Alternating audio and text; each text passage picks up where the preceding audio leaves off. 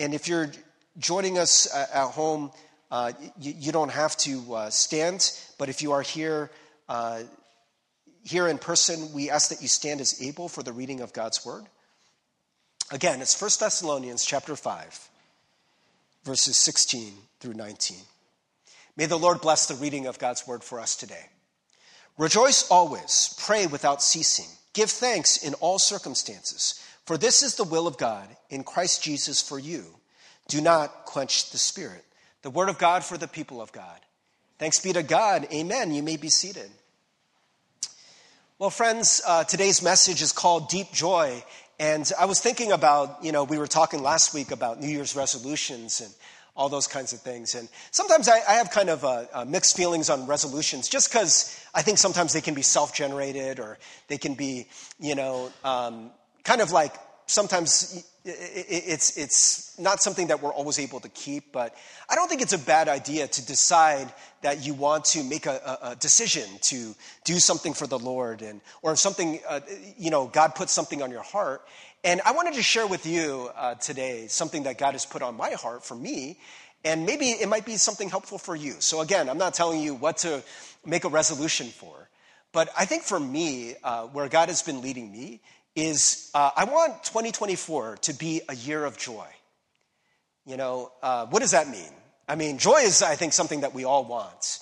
But, uh, you know, as we will find in this scripture, right, that uh, it's something that gets proclaimed a lot to rejoice. Rejoice in the Lord always. Again, I will say, rejoice.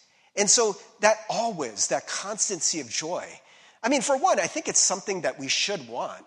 But I, I think for me, I think uh, the, my life as a Christ follower, I'll be honest, hasn't always been marked by joy.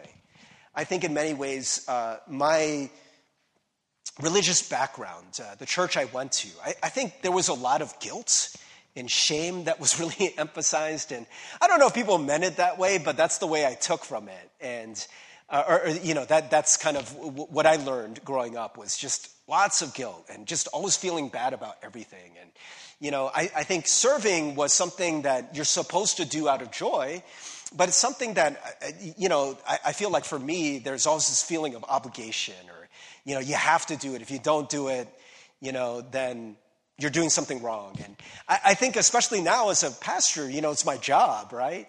And so if I don't serve or if I don't do these things, if I don't, if I don't pray, you know, that there is this, this degree of guilt that I always feel. And, you know, um, it, it's something for me that I was thinking about. Um, I was meeting with uh, Jenny Kim, who's our uh, campus lead. And uh, the, the, oftentimes with uh, the people who um, are, are the the, the, the leads for uh, uh, the campus ministry, it's, it's a lot of work and there's a lot that goes into it.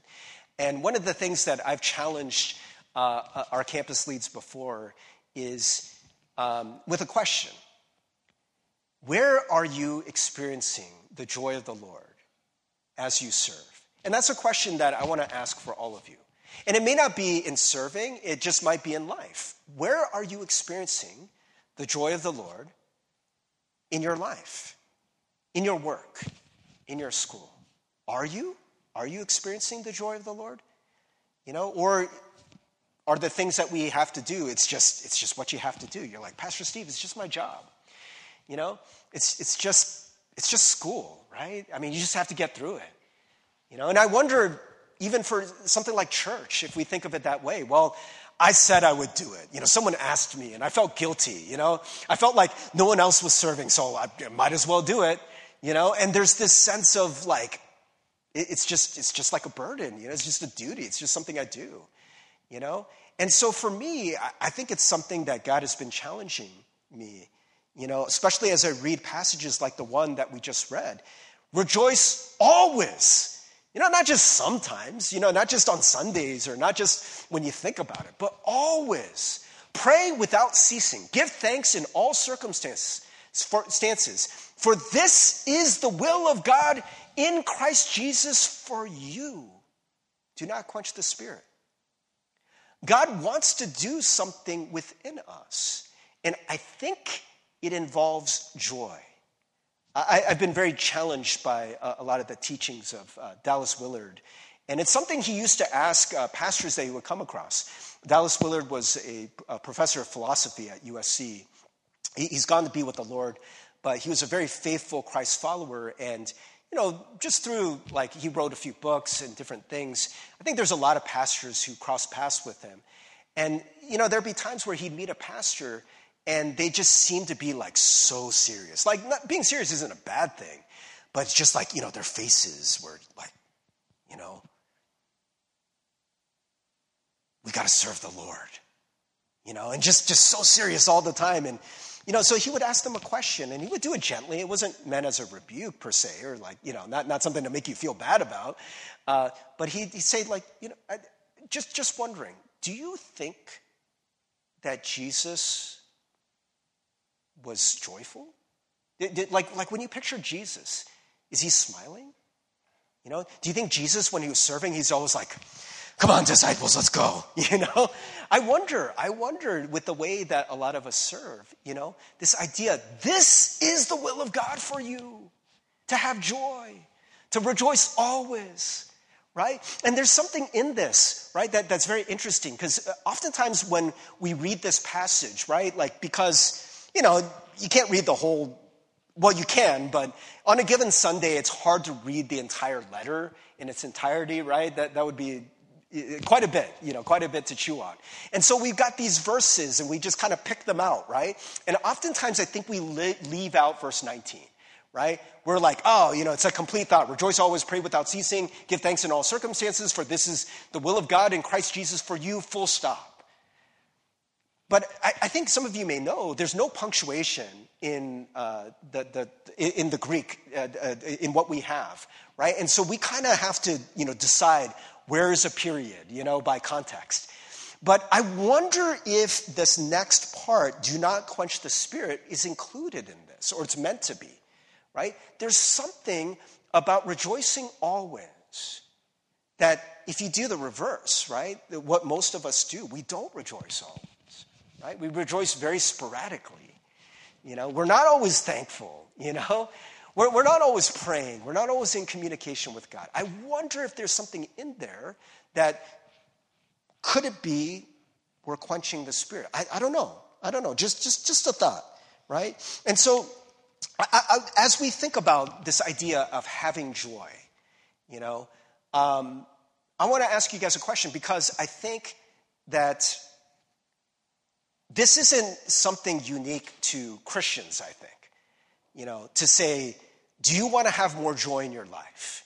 Right? I think most people would say yes, right? I think most people make New Year's resolutions because they want to experience more joy in some ways, right? And so, and, and in many ways, I think sometimes when we read passages like this, it's kind of like, well, Pastor Steve, like, like it, it doesn't sound very spiritual, you know? Even though it's in scripture right it's very clear. And and uh, if you guys know like like philippians for example this is thessalonians but philippians it just keeps talking about rejoicing. Rejoice rejoice rejoice rejoice always. Again i will say rejoice. And it's all throughout scripture but still our mindset and maybe for some of us we're like pastor steve this just sounds so like worldly. You know because the world everybody is chasing joy. And i think that's true but i have a question for you. Are they finding joy are we as human beings in this world, you know, secular human beings, even without God, are we naturally joyful? Because people are seeking it. They absolutely are seeking it. That people are designing their lives to find joy, right? In every moment, they're like, hey, how can I find joy today? How can I be more happy, right? People are always seeking it, right? And, and I, I think we think that the decisions we're making are those to find joy, but when you look around the world, is it a joyful world? Are people naturally joyful? Well, friends, uh, I mean, you know, it kind of leads to some natural questions. Are the things that we are chasing giving us joy, right? Because, you know, I, I think you guys know, we have more toys and more money at least in America, than we have ever had in human history, right? All of the things that I think we thought would make us joyful, Well, we have it more so than we've ever had. This isn't to say that there isn't suffering or difficulty or that there aren't financial struggles for people. I'm not saying that. But I am saying, and you know, you could agree or disagree with me, that I think in many ways, America, a lot of people, we want to find joy, right? I mean, like, like there's so many things, right? So many apps, so many uh, uh, streaming services. Like, why do you watch a show? Do you want to watch a show um, to be bored? No. I mean, you're trying to find joy. You're trying to find enjoyment, right? We're always looking for things to make us happy. And when you look around this world, you know, when you walk around the streets, do you see a lot of joyful people? Or do you see a lot of people who just, it's like they're dead inside? There's so much anxiety, so much depression, right? I mean, I'm not telling you anything you don't know, right? But when we just look at, at the world and we say, so many people, their personal project is to find joy, but they're not, right? Would, would you agree with me? Right? There's something going wrong when we look for joy on our own and we're not finding it, right? And so, friends, if we are not naturally finding joy, then I think we are going to need something supernatural. I want to point out a passage that often we don't think about when we think about joy. Um, this is from Romans 6, and it's going to talk about this idea of our old self. Really, what it says is the old human, your old way of being, right? And, and there's this biblical understanding that there is a natural self. There's a way that most of us are built, right? And this is the way that most people live, right? And so, again, I want to tie this idea that if our natural self is not finding joy, then I think we might need something else. So it says, We know that our old self was crucified with him, with Christ, in order that the body of sin might be brought to nothing, so that we would no longer be enslaved to sin. Now, we often think of sin as just bad things you do, right? But sin, it's, it's in Greek, is hamartia, right? It's an archery term. It means missing the mark. We are not living righteously, rightly, the way that God desires for us. We are doing our own thing right? That's what it means. And we're enslaved to certain ways of doing things, right? We'll more on that later. But it says, now if we have died with Christ, we believe that we will also live with him, right? So if we died with Christ, right, we need to die to ourselves so that we can live with them. So you also must consider yourselves dead to sin and alive to God in Christ Jesus. This idea of the Christian journey, and we have been talking about this all year long, getting deeper in, in, in our relationship with God. It really is about having the life of Jesus within us, right? And if the life of Jesus is one of joy, that's something that we should be experiencing too, right? And so the way of this world, it's not leading towards joy. It's leading, well, even though people are seeking it, right? No doubt they're seeking it, but they're not getting it, right? And so we need to die to the way that we have been living in order to be alive to God in Christ Jesus. Let not sin, therefore, reign in your mortal body to make you obey its passions. What does it mean by passions? It's your fleshly desires, your natural tendencies, right? And so, friends, this idea of even though you might want joy, but you're not getting it. Why? Why? Because your natural tendencies are not leading towards it, right? So let's just use an example right? You're driving your car and you're like, you know, I mean, probably, maybe you're not thinking about consciously, but you don't want to have a bad day. You don't want to think, I don't know, homicidal thoughts while you're living this day, right? Maybe you wanted to have a good day. You wanted to have a happy day. You wanted to have a joyful day. But some idiot decides that he wants to drive 20 miles below the speed limit in the fast lane, in the passing lane, right? And all of a sudden, you start feeling something, right? You start feeling away. or, I don't know, maybe someone cuts you off, or someone doesn't use their turn signal, or someone, right? Uh, something happens, and then you start feeling away. What, what is that way? Those are your passions. Those are your desires. Those are the things that just naturally boil. So maybe you thought to yourself, I was going to have a great day. But before you know it, you're yelling, you're screaming, your face is red, your heart is like elevated, your blood pressure is elevated, and you're just like, ah, why? Ah, this day stinks. Like, ah, you're so angry, right? Why? Because you obeyed your passions. Does that make sense? Right? You wanted joy, but you didn't find it. Why? Because you obeyed your passions. What would you need to do in that scenario to experience joy? Because it says rejoice always right? How do you rejoice always in that scenario? Well, number one, you got to stop obeying your passions, right? I know we say this thing, and it just sounds like, I mean, it's become a Disney song, right? Let it go, let it go, right? Like, it sounds so trite, but I think in many ways, there is so much truth to this idea. You got to let go of your passions, right? So when you just look at it, just, you know, just from if you want to call it logically, or you, you know, you just kind of take some of the emotion out of it. It's like, what would be better for you, right? Like, I, I know you're feeling all these things like, Pastor Steve, is not fair. The, people shouldn't drive this way. Yeah, but it just happened, right? And that person's gone. You can't change it. I mean, some people, I know some people like will chase that person down, like, I'm going to teach them. You know, I used to honk, you know, and I'd honk my horn and, mm, and in my mind, I'm like, I'm teaching them a lesson. They will know now. They will know now that what they did was wrong, right? And I'm restoring some justice to the world. They don't care. They don't care, right? It's not going to change their behavior, right? I mean, it will or it won't. I don't know. But we have no control over that. It's happened. Now, what are we left with? If you obey your passions, which your passions are, I'm going to lose my stuff and I'm going to start yelling, and I'm going to start pounding the steering wheel, and all of these things within you, you just follow the course of your passions, no joy. you got lots of anger, you got lots of other stuff, definitely no joy. So, in many ways, to choose joy in that scenario means you got to learn to let that go. I mean, there's all this stuff in the Bible, right? You know, not letting that anger rule you, right? Uh, uh, being able to forgive, turn the other cheek, all this stuff. There's a reason why God is putting that in there, why, why Jesus says that, right?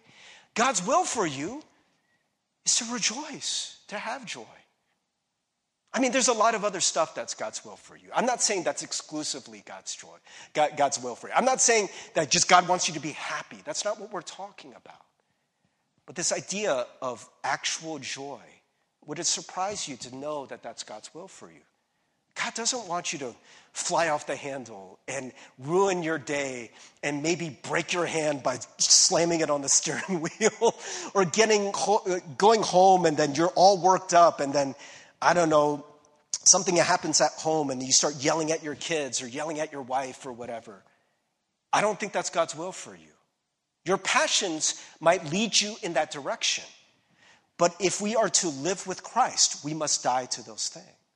We must learn how to let go. So, friends, you know, we ask this question How much joy have you been experiencing? Do you experience joy daily? And I wonder if that's the wrong question. because I think what a lot of us think is joy, especially happiness. Maybe not joy. I think start, some of us are starting to understand it. Maybe you've heard sermons where they've said there's a difference between happiness and joy. And I think some of this is very helpful to say happiness is tied to happenings. That's the way many of us think about it, right? Something happens that's good. I don't know, the sun is shining. I'm happy, you know? Uh, if, if I get a promotion, if someone's nice to me, you know? If I have something good to eat, something good happened, therefore I am happy. But we sometimes talk about joy as an internal state. And so, this idea of how much joy have you been experiencing? Do you experience joy daily? I think a lot of it we just think is outside of our control. We're like, but Pastor Steve, my job stinks. You know, you don't understand, right? You don't understand. I'm going through actual suffering, like really difficult things, and I don't doubt that. But so did Jesus.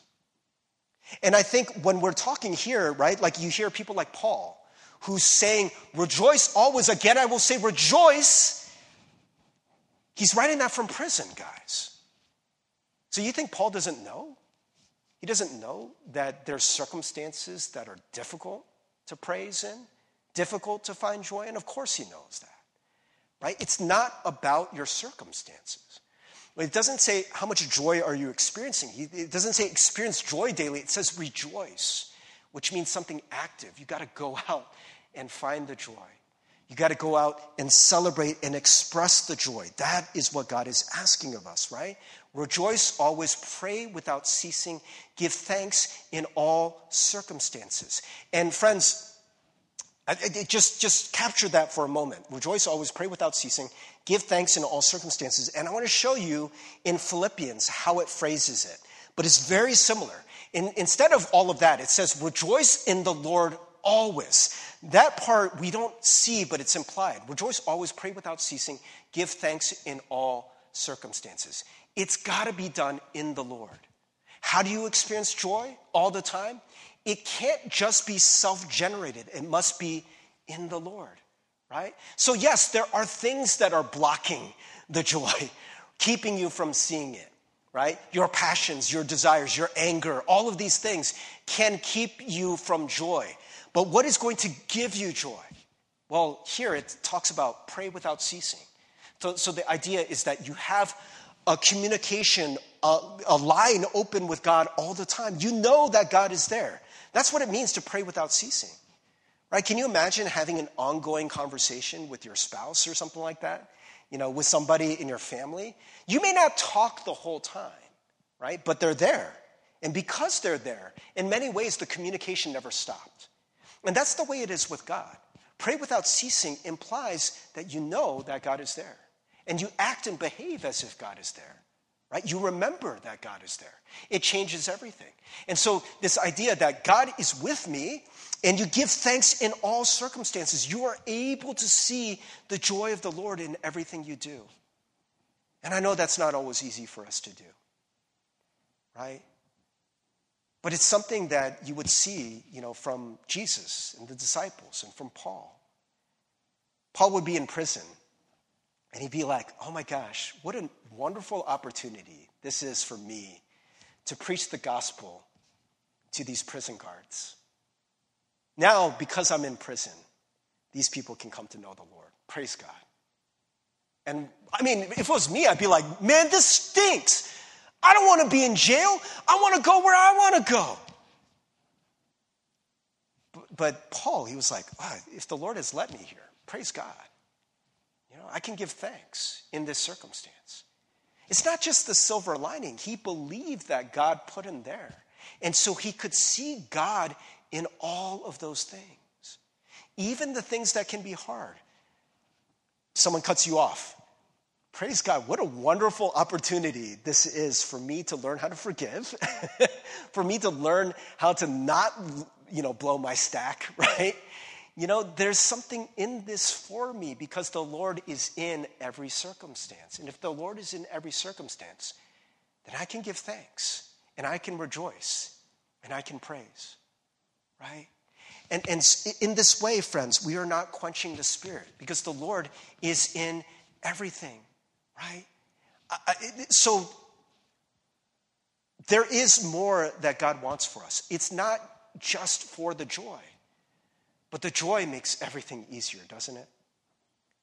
You know, maybe some of you are thinking, like Pastor Steve, but there's so much more to life. You know, uh, God is asking us to do these things and to serve Him. Yeah. But when you see someone like Paul, he did it with joy, right? He's like, I'm a slave for the Lord, you know, and he was happy about it. He's like, I get to serve the Lord, right? And everything he did was in joy, in the joy of the Lord, right? And friends, I, I got to say, um, I'm sharing this with you partially because this has been a, a huge challenge for me. Um, like I said, maybe it's the way I grew up, I don't know. But I have this thing within me where I, I it, it kind of sounds like hyperbole, but in many ways it's not. I feel bad about everything. This is just my natural setting, right? When we talk about like following our desire, uh, following our passions, the things that are leading you, the emotions, right? This is the way that I am. When I do something or don't do something, I feel bad, right? It's like, like when it comes to church, like I'm not doing enough, or when it comes to you know, something at home, or if I get angry about something, I feel bad, I did something wrong. It's always, I am not measuring up again and again and again and again. And I got to say that um, the spirituality of the Jewish people, I think, is probably pretty similar to the kind of spirituality I grew up with. Always feeling like you're messing up and you know, they're aware of their sin, right? And in many ways, that's not always a bad thing, right? There are some people who go around and they don't feel bad about anything. And they just, you know, they're leaving fires and they're causing messes all over the place. And they don't, seriously don't feel bad at all. And you know what we call those people? Sociopaths, right? It's not good. It's not good to just like do things and not feel bad at all, right? Like there should be some things where we're like, okay, I shouldn't have done that. There's a better way to do it, right? So it's not all bad. But I will say that for me, it, it's, it can be very crippling. And the guilt and the shame is not very helpful in the long run. And maybe some of you have come from that as well. And I wonder if there's people like Paul, there's some of the disciples, and they're like, Jesus, get away from me. I'm a sinful man. Why would you want anything to do with me? I just keep screwing up over and over. There's not a lot of joy there, of course. Why can someone like Paul, who persecuted the church, he approved at the stoning of Stephen. He was someone who vigorously put Christians in jail. And, and he knows that he's a sinner. He sometimes would say, I'm the chief of sinners. And yet he's here towards the end of his life. He says, Rejoice always. It's all joy. Guys, you can rejoice in the, in the Lord always. You know how he could do this? Because when we are talking before about these things being put to death, the reason why we can put all those things to death, the reason why we can live in a different way is because of what Jesus has done for us. Because Jesus died on the cross for your sins, something you could not do, we can start fresh. And in everything, in everything, there is the grace of God. In everything. Right? We don't need to hold on to these things. We don't need to feel bad for all the bad things with, that we have done. Yeah, you shouldn't have done it, right? And you can confess that. And you can say, God, I shouldn't do it this way. And then you leave it at the feet of Jesus. You leave it at the cross because Jesus rightly died for that. Not rightly because it was right of him. It makes no sense that he did that. But it was righteous of him. Jesus was so righteous. Jesus was so loving. Jesus was so gracious that now we don't have to hold these things. And now we can hold on to joy. Friends, um, what about you?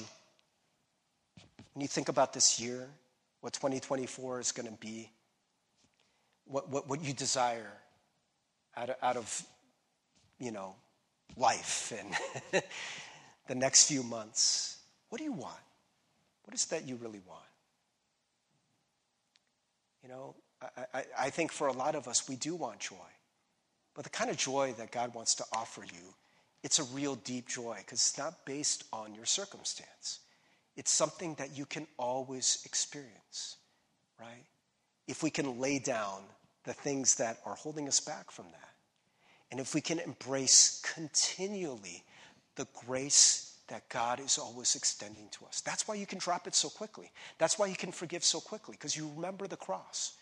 Again, you just keep going back to that. You remember the grace again and again and again. And if there's something holding you back, you're like, yeah, but I can't be forgiven for that. Nonsense. Christ has already paid for that. And so, friends, 2024 can be the year of joy. 2025 can be too, but this is the year we're in, right? This can be a year of joy. Do you want that? I want that. I want joy. I want the joy that the Lord wants to give. I want the freedom that the Lord wants to give. I want the peace that the Lord wants to give. And as a symbol of what Christ has done for us, we're going to go into communion. So if you guys are joining us from home, feel free to uh, uh, grab um, your own drink, your own something to, to eat. And uh, uh, friends, we'll, we'll, explain how this goes in a moment. Um, but Jesus shared uh, a meal with his friends before he went to the cross. And these friends, many of them would betray him, would flee, would lose faith, and it wasn't their finest moment. And yet, Jesus was extending them this meal of friendship, and it's something we call communion, to become one with Jesus. He's extending this to sinners, to people who've screwed up.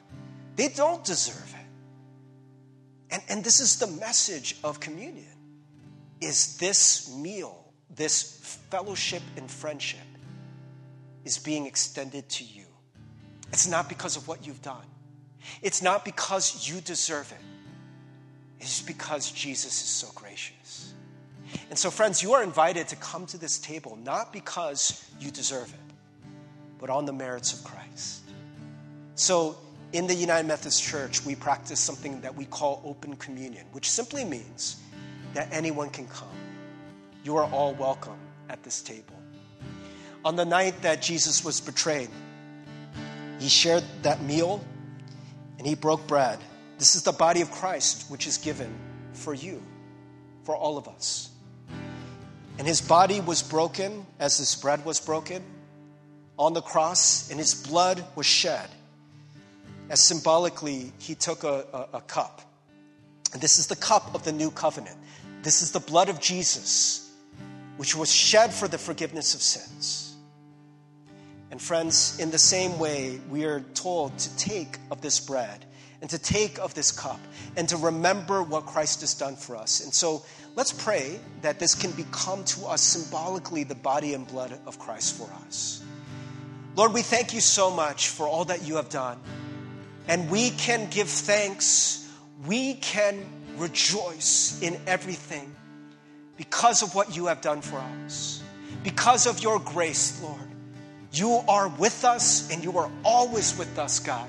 Your forgiveness is always with us. Your grace is always with us, Lord. And so, God, we can always rejoice. Thank you, God, for the gift of bread and cup. May they become to us the body and blood of Jesus Christ, shed for us for the forgiveness of sins, that we can join in your life, join in your joy, in your purpose, in your mission, in your kingdom. In Jesus' name we pray. Amen. So, friends, if you're joining us from home, this is the body of Christ, which is given for you, and the blood of Christ, which is shed for you. Thanks be to God. So, in a moment,